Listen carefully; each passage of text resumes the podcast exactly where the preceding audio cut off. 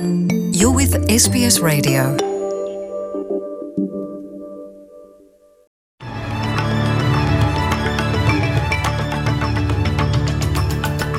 ወደ ዝርዝር ዜናዎቹ ከማለፋችን በፊት ርዕሰ ዜናዎቹን እናስቀድማለን። ጠቅላይ ሚኒስትር ስኮት ሞሪሰን ግፊ ቢደርስባቸውም ፈጣን የኮቪድ-19 መመርመሪያ ለሕዝብ በነፃ አይሰጥም አሉ። የጤና ባለሥልጣናት በመላ አገሪቱ ዜጎች ሆስፒታሎችን እንዳያጣብቡ ማሳሰቢያ ሰጡ። የሚሉት ግንባር ቀደም ርዕሰ ዜናዎቻችን ናቸው። ጠቅላይ ሚኒስትር ስኮት ሞሪሰን ከኦሚክሮን ኮቪድ-19 መጠነ ሰፊ ተዛማችነት ጋር ተያይዞ ፈጣን መመርመሪያ ለሁሉም ሰው በነፃ እንዲታደል እየቀረበላቸው ላሉ ጥሪዎች የእምቢታ ምላሽ እየሰጡ ነው። አቶ ሞሪሰን ፈጣን መመርመሪያዎቹ ለሕዝብ በነፃ እንደማይሰጡ ሲጠቅሱ አሁን የምንገኘው የዚህ ወረርሽኝ ሌላኛው ምዕራፍ ላይ ነው። ሁሉንም ነገር እየተዘዋወርን በነፃ አናድልም። ከቫይረሱ ጋር አብረን መኖር አለብን። ይህ መመርመሪያ እንጂ መድኃኒት አይደለም። በእነዚህ ሁለት ነገሮች መካከል ልዩነቶች አሉ። በ15 ዶላርስ ይገኛሉ። ከሁለት ሳምንታት በፊት ፍንጭ እንደሰጠሁት ተጠዋሪዎች በቅናሽ የሚያገኙበትን መንገዶች እያፈላለግን ነው። ዛሬ ወደ ካምብራ ለተጨማሪ ሥራ ስለመራለሁ። ከጥቂት ሳምንታት በፊት እንዳልኩት ለኒህ ነገሮች መላ እናበጅላቸዋለን የሚል ተስፋ አለኝ ብለዋል። በሌላ በኩል የፌዴራል ሌበር ፓርቲ መሪ አንቶኒ አልቤኒዚ መንግሥት ከላቦራቶሪ ምርመራ ወደ ፈጣን ምርመራ በአግባቡ ሽግግር ለማድረግ አልቻለም ያሉ ሲሆን ክለውም ለዚህ ዝግጁ መሆን አለብን። ከላቦራቶሪ ምርመራ ወደ ፈጣን ምርመራ ያመራንበት ምክንያቱ መንግሥት የላቦራቶሪ ምርመራ ለሰዎች ማድረግ ስለተሳነው ነው። በቫይረስ የሚጠቁ ሰዎች ቁጥር እያሻቀበ እንዳለና ምርመራም እንደሚሹ እናውቃለን። ፈጣን መመርመሪያ ሙሉ በሙሉ ዝግጁ ሆኖ እንዲጠባበቁ ማድረግ አለመቻላቸው ስተት ነው። ለማግኘት በሚሹት ላይም የዋጋ ንረት ባልገጠመ ነበር ብለዋል። ኩዊንስላንድ ውስጥ ላለፉት 24 ሰዓታት ውስጥ 4249 ሰዎች በቫይረስ ሲጠቁ አንድ በሰላሳዎቹ ያለ ግለሰብ ለልፈተ ሕይወት ተዳርጓል።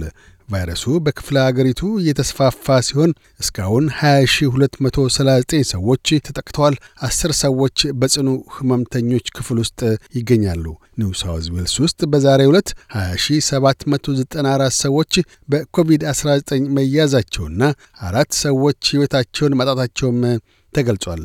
በዛሬው ዕለት ሆስፒታል ውስጥ ሕክምና እየተከታተሉ ያሉ ህሙማን ቁጥር 1204 ሲደርስ 2500 የጤና ሠራተኞችም በጊዜያዊነት ከሥራቸው ገለል ብለዋል።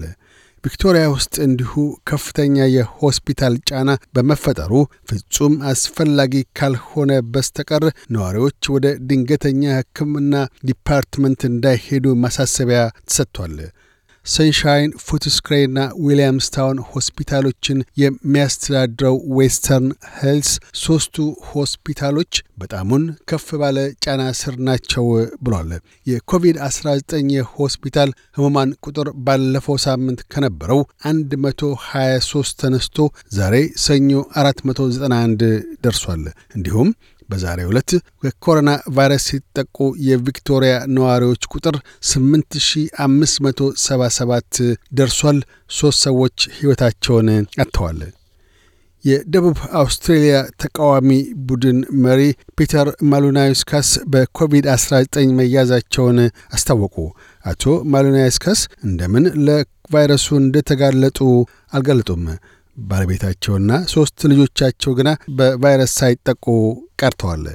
የሌበር ፓርቲ መሪውን ጨምሮ በዛሬው ዕለት ደቡብ አውስትሬልያ ውስጥ 2552 ሰዎች በቫይረስ የተጠቁ ሲሆን 94 ሰዎች ሆስፒታል ይገኛሉ።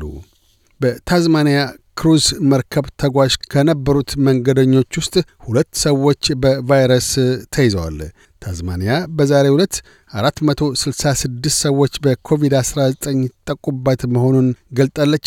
እስካሁን 1691 ነዋሪዎች በቫይረስ ተይዘዋል። ሁለት ሰዎች ሆስፒታል ውስጥ ሕክምና እየተከታተሉ ሲገኙ ለጽኑ ሕሙማን ክፍል የበቃ የለም።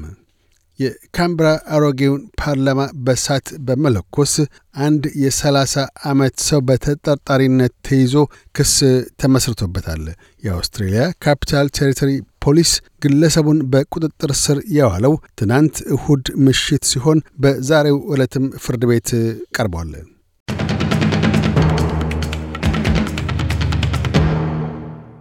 በዚሁ ወደ ውጭ ምንዛሪ ተመን ስናመራ አንድ የአውስትራሊያ ዶላር 63 ዩሮ ሳንቲም ይመነዘራል።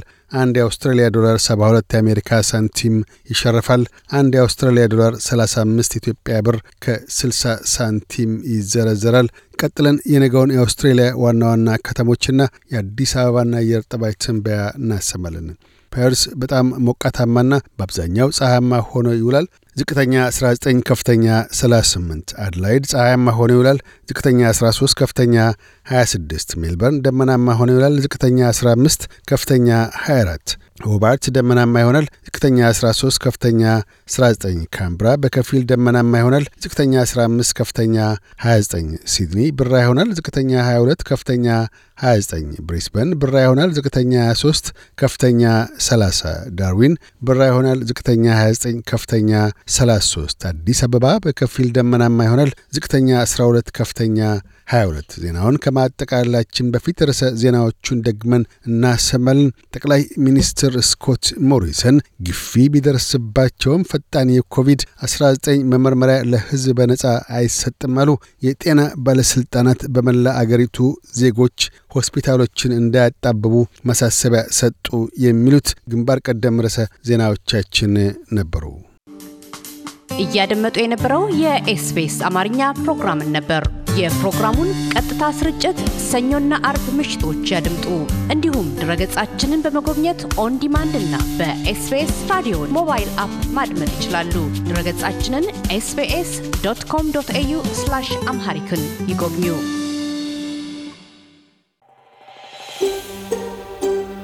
Want to hear more stories like this?